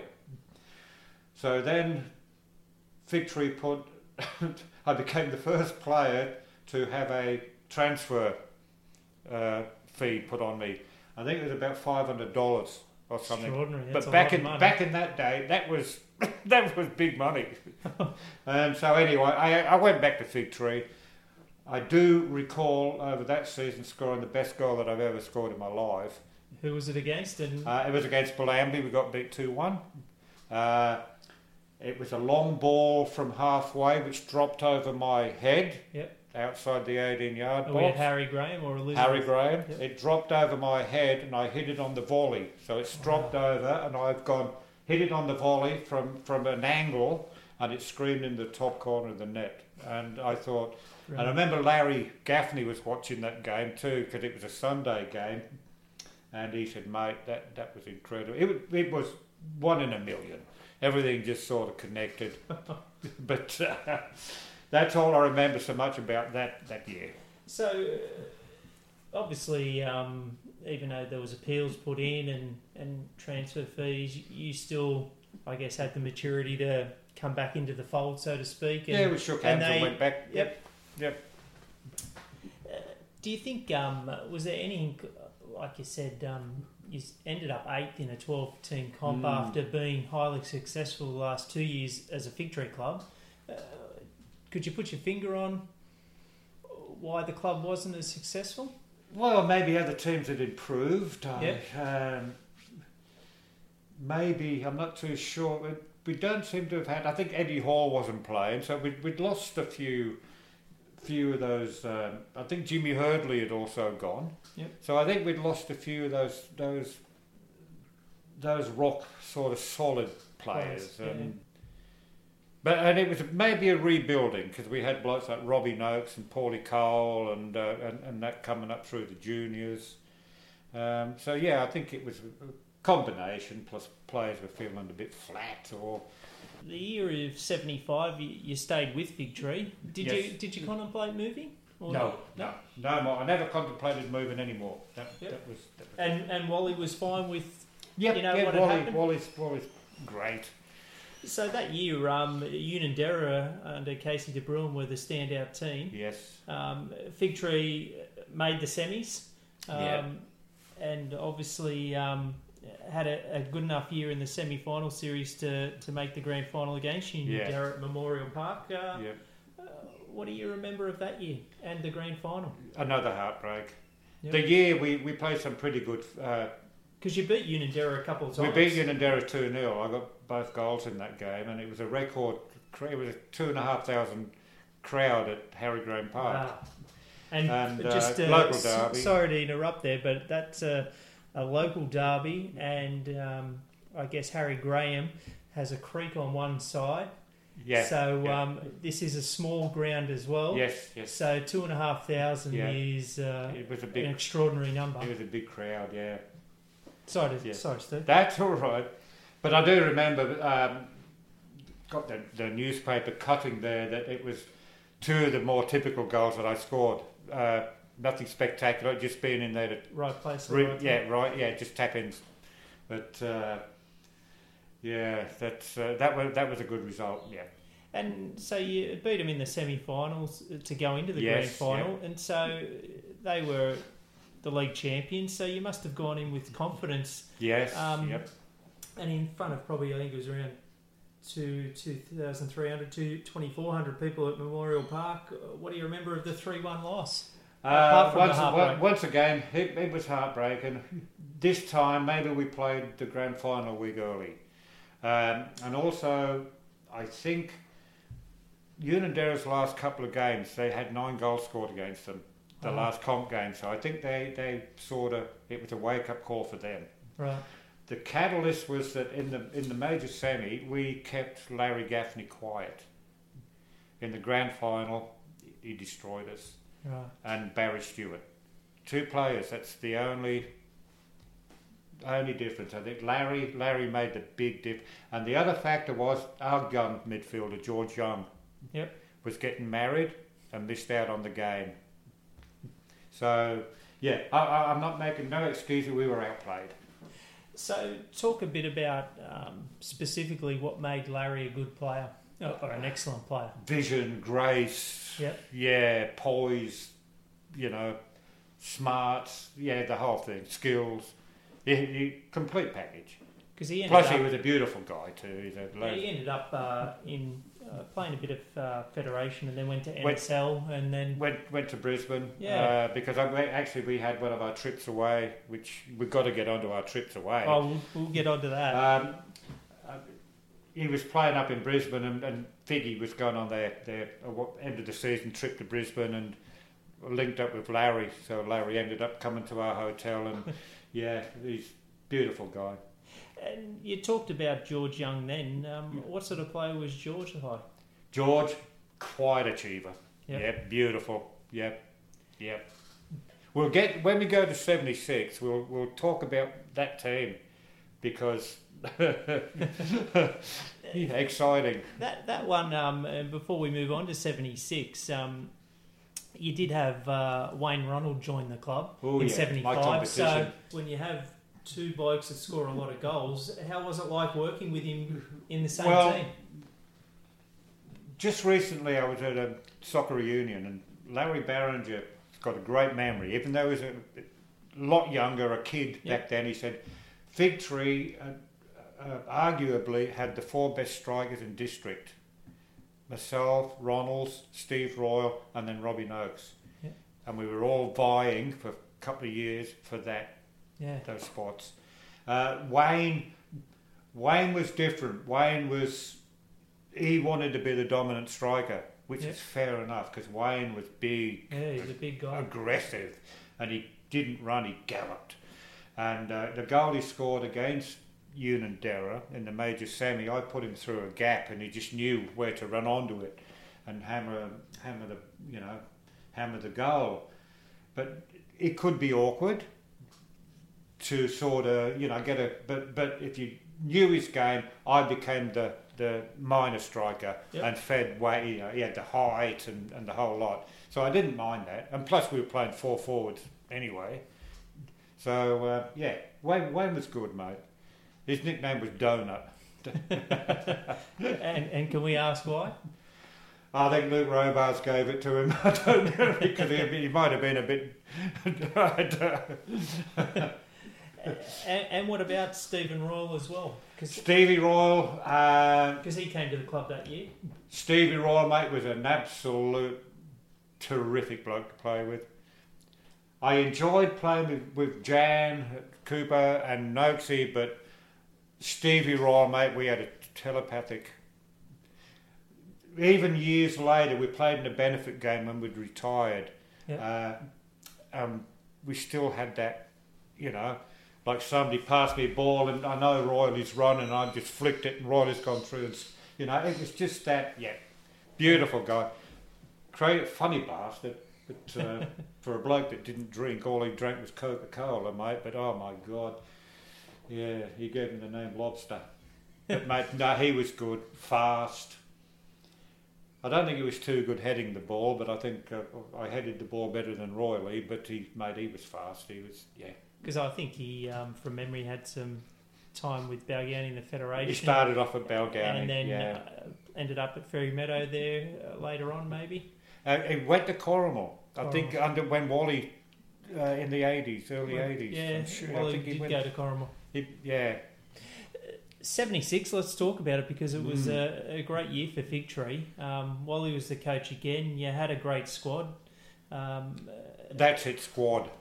although, Squad. although um, you know, Tarrawanna were a, a super strong team in the league Yeah. So, what do you remember about the league season and then the semi final series? Well, to start that year off, um, Wally started to play mix and match strikers. right, Like we, we qualified for the final of the uh, uh, from knockout. Yep. Up against Woonona, and we absolutely annihilated them six 0 But he started me on the bench right, started Wayne Ronalds and then put me on in the second half. Uh, so he had at this at that stage of the season, he started, you know, mix and matching. Action. Yeah, because I remember starting that year off with two games in reserve grade, and I scored a hat trick in, in both games. When I've looked at that stat sheet Yeah. that you had, I played a few games reserve grade through that year, but I also scored twenty odd goals or something. Yeah, you end up. So-. But then at the end of that season, Wayne was completely out of it. So it was, it was me and Royal. He said, but Wally would do that, you know. He'd he'd sort of he used to call it this dirty dozen. He'd, he'd, you know, and the bloke that was number twelve would have the because he, yeah, he he didn't get a game in reserve grade or or something like that. But yeah, he's dirty dozen. But uh, yeah, Tarrawanna were the league champions. Mm. Um, what do you recall before we talk about the semi final series and, and the grand final? What made them a, a successful team? Oh mate, they had class. Uh, plus, plus Gary Tuckerman, the the captain coach. You know, who'd played first grade for for South, uh, South Coast Yeah. United and that. Yeah, fast. Uh, what position did he play? he, he was in in the back four. Yep. Yeah. Uh, they had a well balanced team. They they were they were a fairly small team. Right. Uh, the likes of Johnny Cropper and uh, the, the strikers McDonald, uh, Johnny McDonald and uh, Miller, this little Yep. Yeah, Gordy Miller, uh, David Naylor. They, yeah, they weren't a real big. Where where Fig Tree, mate, they all their forwards were six footers. Yep. Out at Figgy, so. I don't know whether it was physically. I don't know, but they were they were fairly small, but but mobile, t- very very fast. Yeah. So going uh, in the league season, had you defeated them, or I can't remember. I cannot. I honestly cannot remember. and was it you guys or Tara that got to the grand final first? It was us Yep. because we beat Tara in the major semi. Right. Yeah, So let's talk about the grand final. the major semi first. Or you want it? Oh yes. Oh yeah. Let's Yep. do it. Uh, Five 0 in front of a big crowd out at Balls Paddock. Absolutely the best I've I've ever been involved in a football. You guys versus Tara. Yeah. Yeah. Five 0 And, and what what was uh, were you just hot that day or? Yeah. Red hot. Red hot. They were they were pretty pretty bad. Yeah. Uh, Well, I don't know. We, it was one of the. I don't think any team would have lived with that the way we played that day. It was just, it was you know, it was unbelievable. Yeah. Yeah. So, um, although it's not a grand final, but it's an important game that gets you to a grand Yeah. final. Uh, what's the thinking at the club because you had some disappointments? Oh yeah, big time. So, and and you weren't there in '72, so you hadn't had the sort of highs of a grand final. No, so, no. so what were you thinking going into grand final week? I was actually crapping myself. I was a Yep. bag of nerves. Uh, down the road from the flat where I lived in Fig Tree was um, our centre half, Terry Hurley. Yep. Uh, mate, we used to call him Bionic. He was near 40 years old. He was an absolute. Because he was a former professional Oh, and, mate. And a he played Federation oh, football Oh, as well. mate, yeah, he had scars all over him, and he was an absolute. Because he was in your defence. Oh yeah, back yeah, yeah. He was our hard man. Yep. And he he picked me up to take me out to the game, and you know I was packing, and he said, "Oh, you've got nothing to worry about. We're right." You know, he was just such a calm and bloody influence, and So even little things like that Oh, make a mate, difference, yeah. like him in the Oh, car taking you to the game. taking me there and, and calming me down because I, I, I was in a lot of games. I, I was yeah nerve I, yeah until I started playing, but I Yeah. was packing it. I was packing it. Do you And as think we're driving out of the ground, you can see all the all the supporters and uh, and that driving out there, and yeah, I was packing it. But he calmed me down. Because he was, like I said, he was. Was it his? Did Wally get him to the club, or? I'd say so. I'd say Wally Wally would have had that connection, or maybe because he lived down the road from me in Fig Tree, maybe it was. Yeah, yeah. I don't know. He, he came to the club, Because he was one of the big gets for the team oh yeah, that year. yeah, yeah. So the game itself, three two. Um, how first half, second half, what was it like? Well, there was a lot of controversy, um, and talking to several of the Tarrawanna players on Facebook, and they reckon they were ripped off, which they Yeah. would. Uh, there's a bit of a conspiracy theory that because George Naylor was um, refereeing uh, and his son had been, yeah, that he was fair, and but and one of the goals was off. But I, I just think it was, yeah, we. Uh, it was uh, our destiny, put Yep. it that way. Yeah, yeah. So uh, who scored that day? And Stevie Royal got two, uh, and I think Ian Potter got one. Yeah, yeah, and I think I laid on Royley's uh, one of Royley's goals. Uh, but yeah, I'm sure that was it. Or no, see, yeah, Stevie Royal did get two because Stevie Royal and Potter got like man of the match. Uh, uh, award. There's a photo of them in there somewhere with the and, trophy. and what were the sort of order of goals? Two nil, two one. So it was pretty neck and neck. Yeah, it was two all at once. Yeah, yeah, yeah. It was pretty neck and neck. It could have been a late late winner. The one that was um, they reckon was offside. Yep. The decider. Yeah. And what was it like? Final whistle, the Oh, elation. Well, we had a. Uh, the funny thing is, like with with singing in the band and stuff like that, I had the Rod Stewart haircut. Okay, so and Gary bloody uh, Graham Edwards, the goalkeeper. I didn't know this until I went to his memorial. Yep.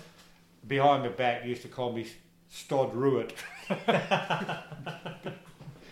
and anyway, but okay, our song was Tonight's the Night by Rod Stewart. Ain't no terror gonna stop us now. and that we sang that till we were hoarse. yeah, Davy White, the, the right fullback, and that reminds me to this day. Tonight's the night. Every time something's on Facebook, tonight's the night. Ain't no terror gonna stop us now. and uh, So for yourself, like you uh, spoke about before, it's uh, your first grand final mm, win. Uh, it must still remain uh, pretty high up in the accolades that you've accumulated in, in the game. it was look to to be part of that, that team because the competition for, for spots in that team was was a was a not because arguably to me it was one of the best teams. You know, it was virtually a perfect.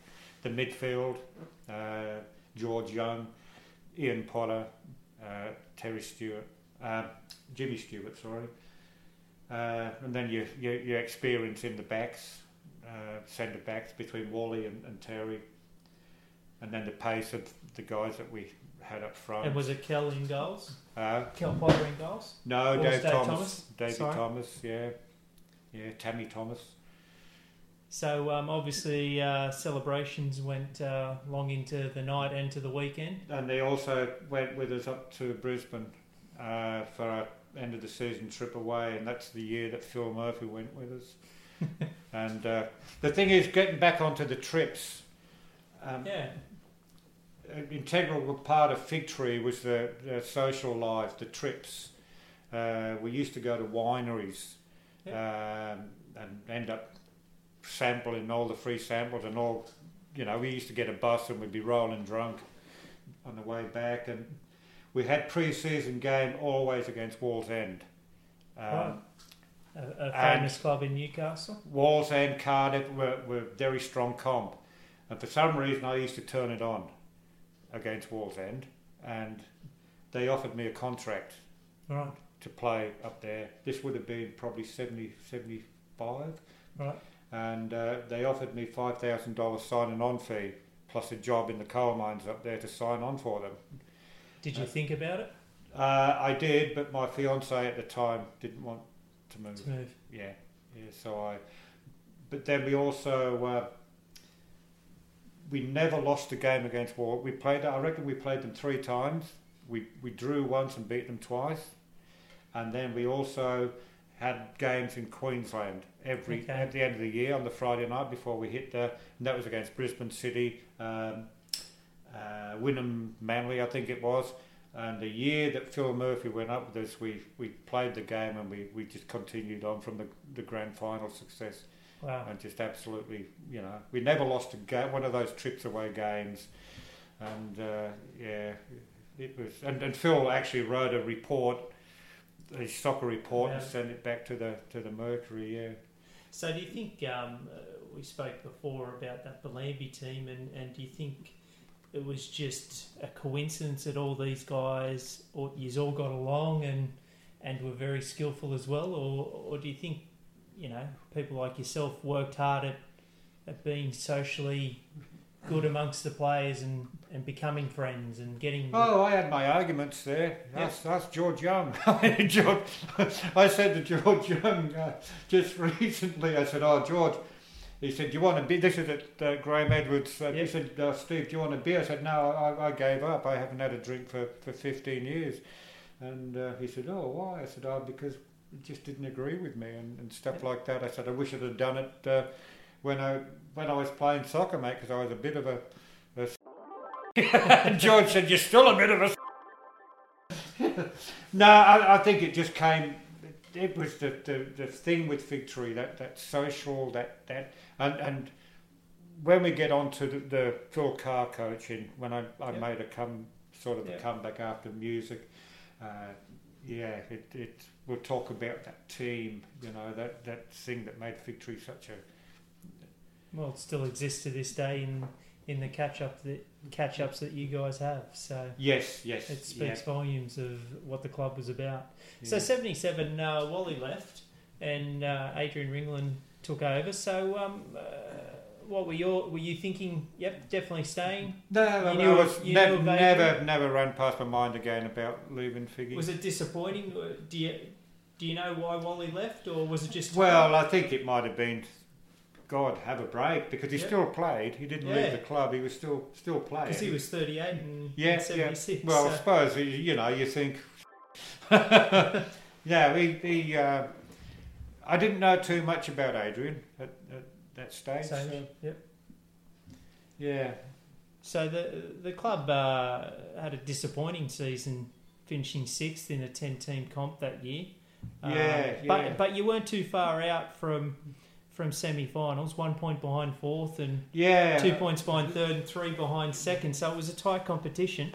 That was that was sort of funny that year because we start. That was the first year of Premier League, Yeah, it was. and we were the first match of the round. It was, you know, Corrimal had a, a damn good team too. Goodfellow, uh, Alan, Pig, you know, Piggott. So it's expected to be a, a tight game. We absolutely flogged them. Wow. I think was it what six Six nil? two. Yeah, I got a hat trick in in that one, and I won the first player of the. Uh, it was a tracksuit from some place. I, n- I never picked it up. Couldn't wear it on stage.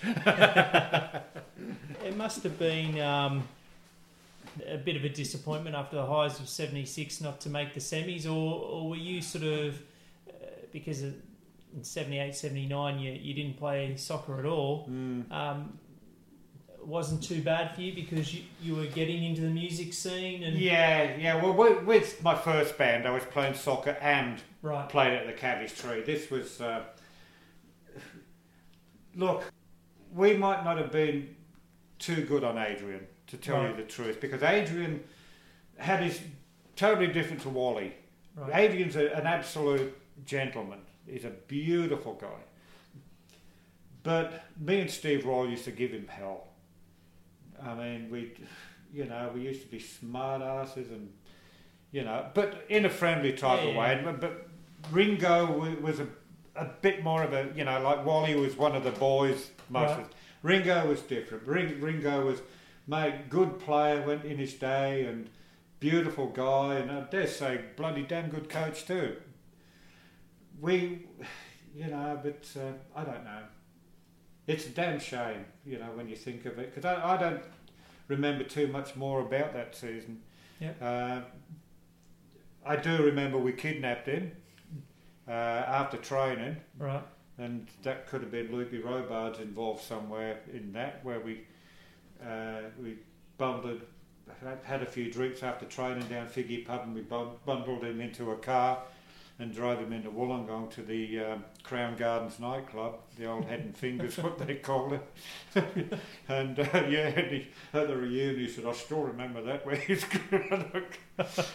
so no, thorough, thorough gentleman. So yes, it's. Uh, because you had a, I guess, a couple other players. Um, you still had the normal guys, but Norm Norm Flanagan was And playing with you that year, and Billy, and Billy, Bill Cotomanides yeah, or yeah. Cotomanitis. Yeah. So uh, it wasn't a bad team. If anything, the squad was still strong. Yes, yeah, yeah, yeah.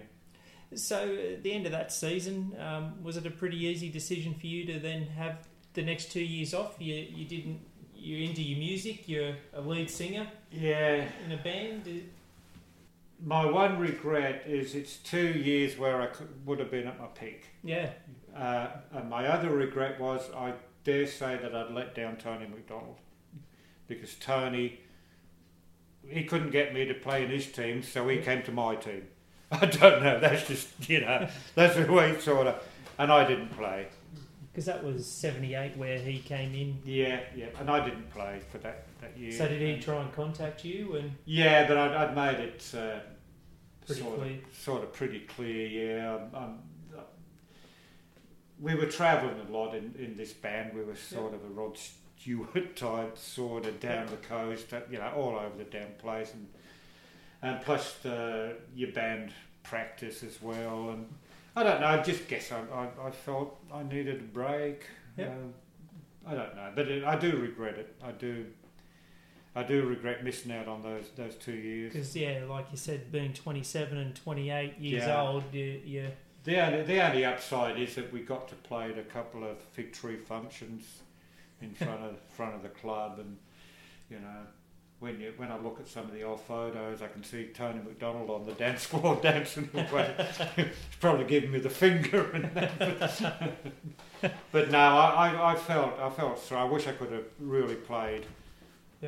Played under under him, yeah. the decision to come back in 1980, where Phil Carr and Luke Robard Yeah. were, were the coaches. Um, uh, how did that come about then? Phil and Lukey.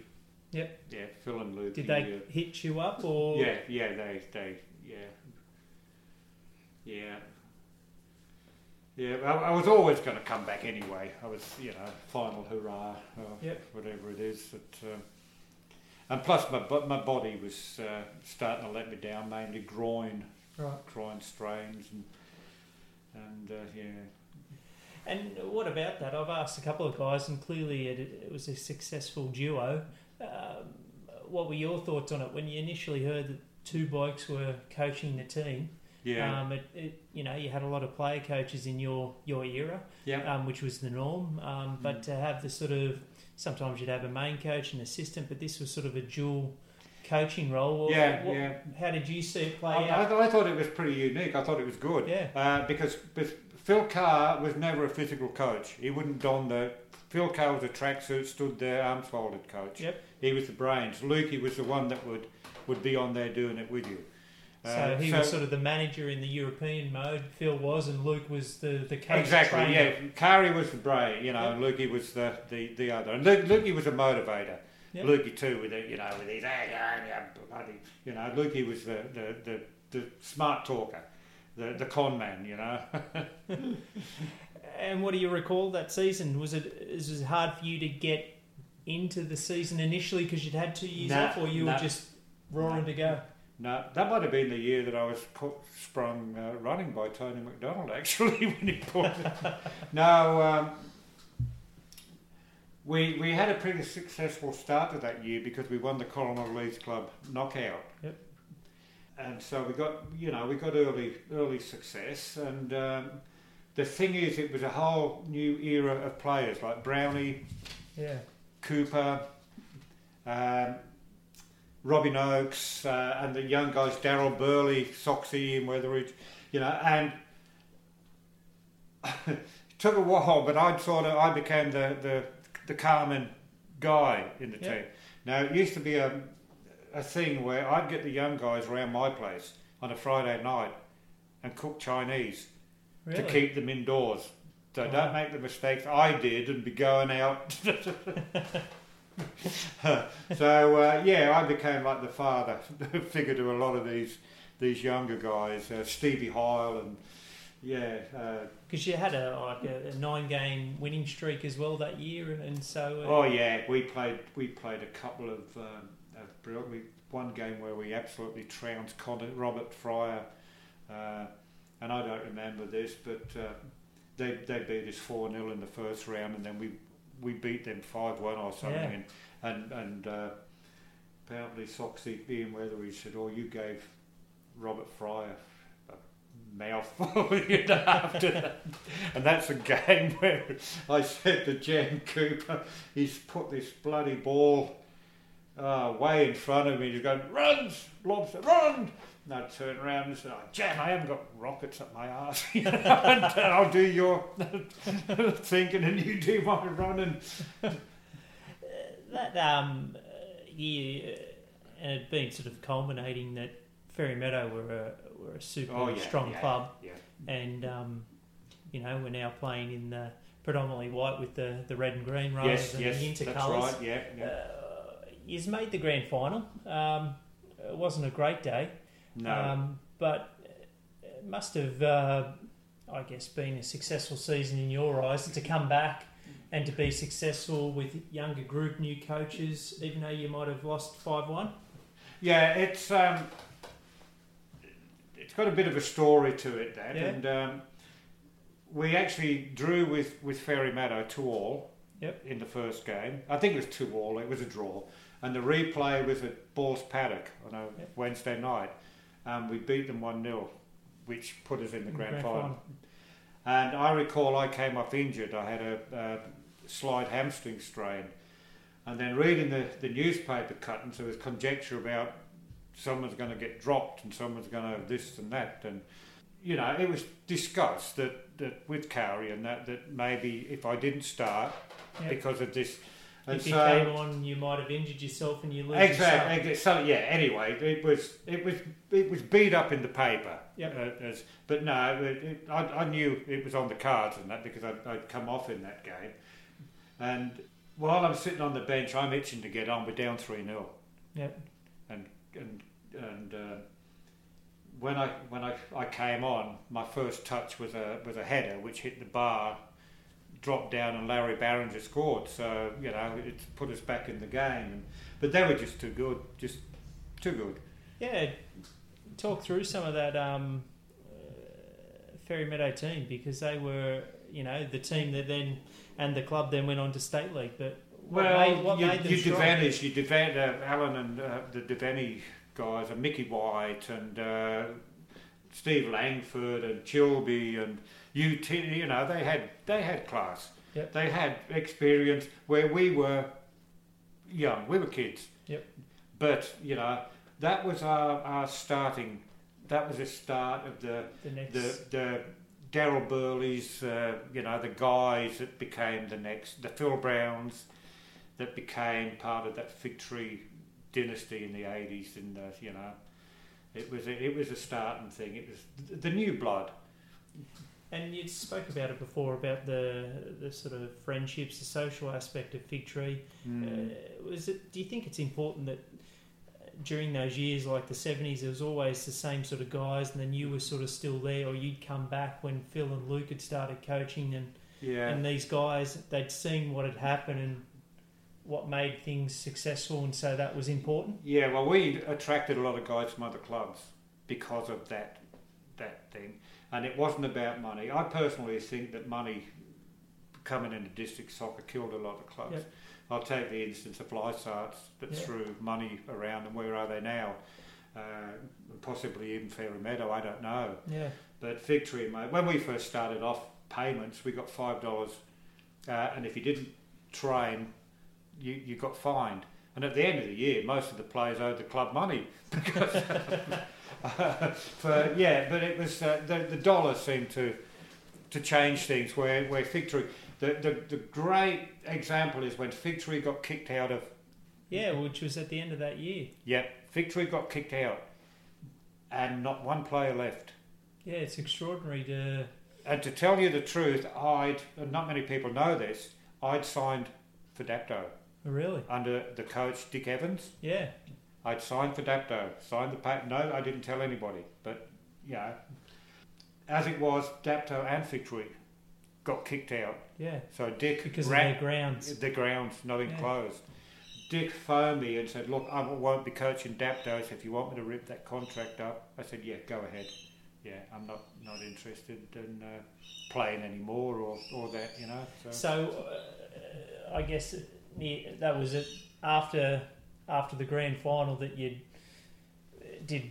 Dick Evans get in contact with you, or Uh, well, how did that? that it go? would have been would have come a couple of couple of well no I knew I knew several Dap I knew everybody you know Yeah. like the, uh, Dick Evans was a I like Dick and uh, you know he must have heard I was contemplating retiring or Right. or that and yeah So you'd had made a decision to finish up. Yes, and yeah. He'd heard that. And Yeah, thought, well, yeah, yeah. Maybe I can sort of convince him, and he had. And maybe because I had those two years off in 78, 79, you know, it Yep. was, I you know. But as I said, my body was starting to, my groin was starting to sort uh, let me down. So uh, easy decision then to to then finish up because of that. But um, uh, but in in eighty one, um, you then did play again. You you came back Yeah, in, in yeah. the, the second tier, the first division, Yeah. to help Fig Tree in a young reserve grade team. Yes. So um, uh, was that just the motivation there that you still thought you had something left, but that you could teach teach a younger reserve grade, um, you know, a few Yeah, tricks and, it was- be the senior member? It was a bit of that, and plus the coach, uh, Phil Billy, Billy, no, Billy Burns, in reserve grade Yeah. coach, and that, yeah. And so I, I, I agreed to sort of to come back, but I do remember that a lot of my uh, uh, games and that I was in that much pain afterwards Right. uh, with this groin that I used to I couldn't put any any pressure on my Jeez. um, yeah, and so it it uh, yeah, I don't know if it'll last at first. I, I, I do remember I did get a couple of Cowrie did give me a couple of runs in first grade, Right. but I just wasn't you know. But you did play the majority of the year in reserve grade Oh yes, yes, yes. because uh, first grade won the league and the Reserve grand grade. final, and reserve grade did as well. Yeah, Uh, do you remember the grand final, reserve Oh, grade yes. grand final? Yes, and yeah. who were you playing against? Helensburgh, And where was this at? uh, Berkeley, Right. and uh, the we're sitting in the dressing room and Berkeley, uh, Helensburgh were playing a uh, Eye of the Tiger. You could hear them Oh, really? next door the rev up song, and I just you know, relaxed the boys. I said, mate, we should be uh, playing our song. I'd love to have a beer with Duncan and the guy. No, we, we, we flogged them. Yeah, Yep. Five one, five one or five nil. Yeah, And I got a couple of goals. so it was a, I guess, a nice way to finish off your playing career then. To Yes, yeah, yeah. To Yeah. and who- and who were some of the younger guys that you had in that team? Ian Wedridge, uh, Pommy Dave, uh, Dave McGoldrick, Mark Toole, and um, yeah, uh, Phil Neely. Here's another one. Dave Laidlaw was a big, big detective. Yeah. Uh, yeah. Steve, was it uh, that that year where you were playing in first division in reserve grade? Was it a an easy decision for you to then stick around as reserve grade coach um, when when the club went back to Premier League? Yeah, well, I, was, I love the club. Yep. Yep. Yep, I love the club, and uh, I don't know who approached me who, to do the to do the job, but might have been Phil. But uh, yeah, yes, uh, easy easy decision. I'd never done it before, but I, you know, I knew enough about the game and tactics and Yeah, what sort of coach were you then? Uh, I could lose a temper. Yep. Or I could I could give it to them. Um, but we three years got to two grand finals, uh, a minor premiership. But the thing is, my first game um, was they don't do it anymore. But it was the last year they played it, the Bulli seven-a-side knockout. Right. Um, that was an annual thing. Yep. Fig Tree fielded two teams. I had the B team. Now, Warilla Wanderers beat our A team, Right. and the bloke that done all the damage was uh, Hernandez. The, Yeah. yeah, Roberto Hernandez. Roberto. And all he did was, be, there was no offside or nothing. All he did was hang around the opposition penalty box like he'd lost a dollar, you know, looking, and then getting the ball and bang, he, he killed our A team. So when we made the grand final, I said, okay, uh, my best defender was a kid called Mick Maguire.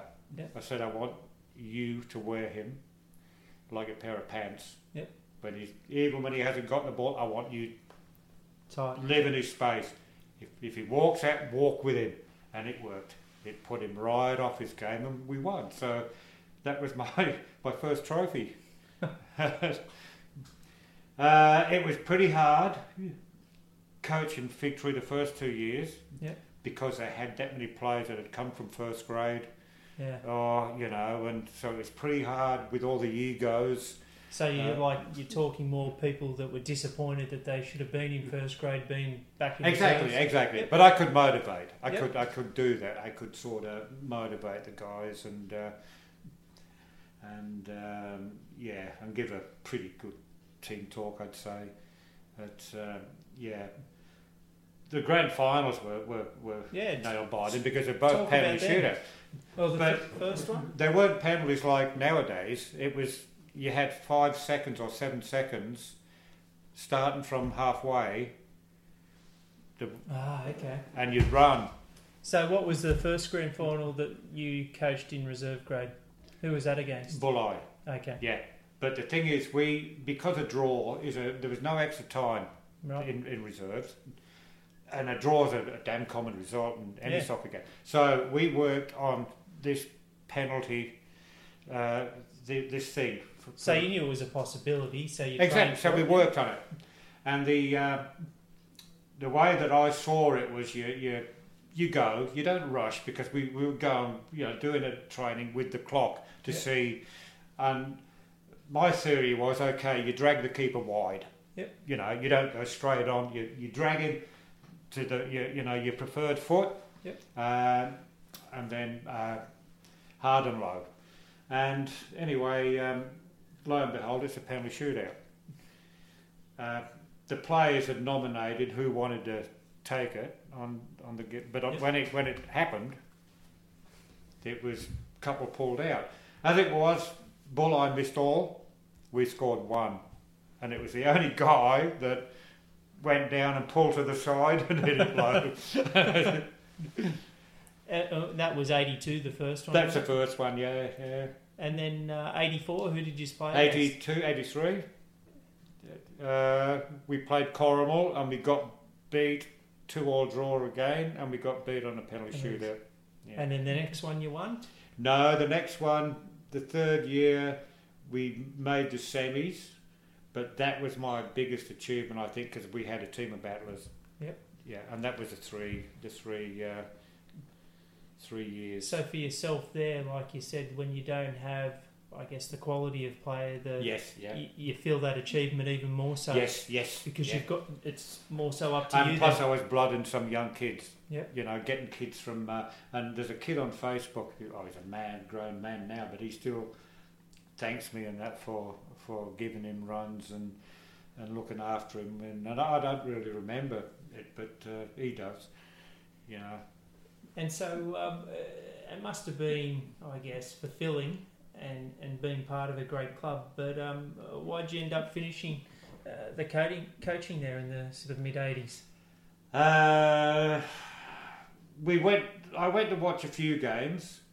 Um, I'd started shift work, Yep. which made it hard to coach, and uh, but then a bit, bit, few years later, we we had a family uh, tragedies, which were which were pretty, uh, you know, losing children, uh, which which sort of you know, 15 years were devoted to to girls that were that were. Uh, my, my condolences. that's all right. You you deal with it. You know, you learn to deal with it, and uh, it makes you stronger. Actually. Uh, for yourself, um, when you look back at, say, the Fig Tree Club, uh, some of the committee people around, because um, when you were around in the 70s and 80s, um, it's not just a strong club because of players like yourself or coaches like Wally or or Phil or Luke. It's it's because of the people behind the scenes as well. Yeah. So so who do you recall at the Fig Tree Club? Uh, you know, some of the, the guys, men and women, that, that put in the hard yards. Oh, mate, well, the, the first one that I can recall are the, are the likes of Desi Smith at Victory and uh, uh, Freddie Pompey, the Harry Pole, the, the, the two, Stilpey, uh, Lyle Brown, um, Green, Dave Green, the, the, his father. Mate, there's, there's a lot of them. Uh, Alan Richardson. Um, I think later on, Brian Hastings, and, and yeah, there's a, a lot of guys that dedicated their.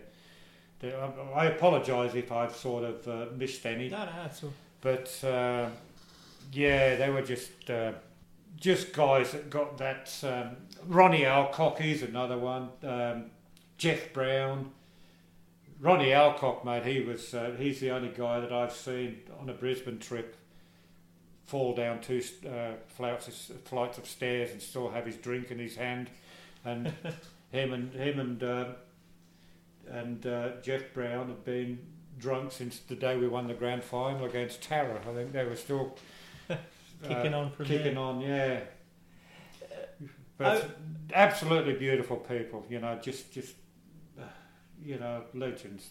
And does that make it even sweeter that when, you know, sometimes you can have success at a club and, and the people are still fine, but you don't, I guess, have deeper friendships. But for you, when you reflect on this and coming into this interview, is, is that what makes it even more uh, sweeter for you that you Oh, had great people absolutely. around?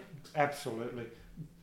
The mentors, you know, um, another fella in the 80s, Donny uh, Terzi, Terzis and his wife at the time, Rosemary, they were, Terzi was a great uh, shoulder to cry on around that time uh, um, over per- some personal things and Yep. uh, but but what I picked up the, the reunion that we had um, last year the first first one and you're bumping into people like Davey White and, and uh, Steve Royal, Brownie, it's Jan Cooper. It's it's like you, you just continue on like it was Yep. last week, putting shit on each other and hey lobster, hey lobster, hey rubber, you know, and just that.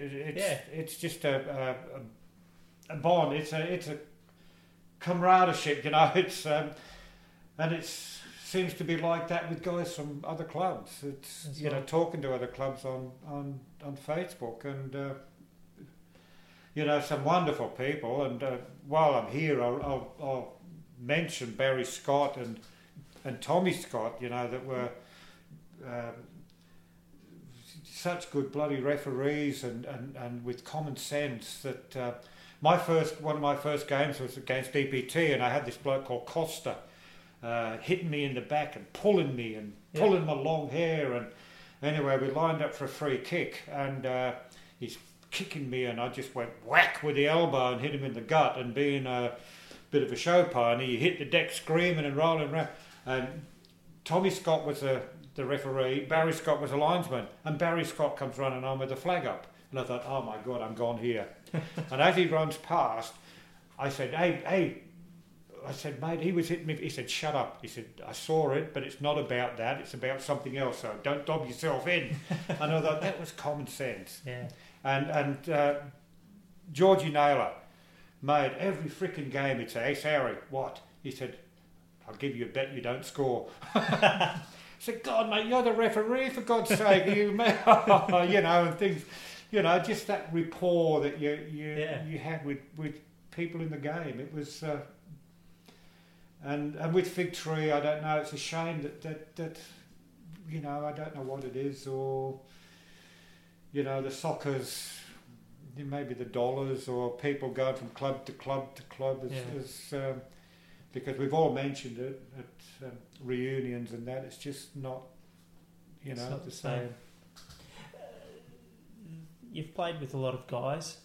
Um, you've played against a, a lot of guys. Um, I know it's difficult to pick, but um, is there a couple of guys that um, I think you spoke about Steve Royal before? Yeah, yeah. Is there a couple of other guys that you really just had a sort of you just knew each other's game and it just worked really well? Davey White, the fullback, good friend of mine. Georgie Young was great to play with. Yeah. Jan Cooper, all the look, all the guys I played with up front, different, Yep. different as anything. But you're smart enough. You work out how to Work together. you know, you'll learn their strengths and and uh, Jane Cooper was was was you know he was unorthodox, but God, he was effective. Terry Hurley, mate, without doubt, one of the hardest hardest blokes, and I'm glad that he, he played in my team. yeah. Uh, Wally, Christ, keep on keeping on. Uh, the only thing with Wally is as he got older and started playing in reserve grade, he thought he was a winger. So he called himself Wally Winger. And here he is, freaking 40 years old, and he, he was slow as buggery, trying to get up the wing, beating the player, and beating him again, and beat, used to say to him, Wally, get the back there. and uh, yeah, but players that I've played against, mate, hard. Um, Kevin March, I think it was. Yeah. Jesus. He was, and Klaus Simovic Yeah. from Cornwall, and Tollius Brothers, and uh, every team had a hard man. Uh, bloody And it was a rougher game back then as well. Ah, jeez. And, and, and there was no mandatory shin pads. So, and and going up to Helensburgh in the midwinter and absolutely getting trounced and kicked and but the saving part about that was they put the jugs of beer on back at the old Helensburgh workers and they'd be best of mates and but oh my god didn't you cop a bloody kicking up there and then horrible red and black uh, sorry yellow and black striped dirty looking shirt. Oh the whole berg yeah and you'd have the likes of Klaus Simovic and but Rodney Luck, he was a he was a gentleman. Clean beautiful player. Yeah beautiful guy. Well, Steve, I'd like to sincerely thank you for um, getting me here to Penrose and, and allowing me into your house. Um, uh, we spent a lot of time online going through uh, your timeline, which has been fantastic, but it's even better and and it's been brilliant listening to your memories. So I, I'd like to thank you for for letting me do this podcast with you. And, uh, it's it's just fantastic. So thank you. It's an absolute pleasure. Thank you.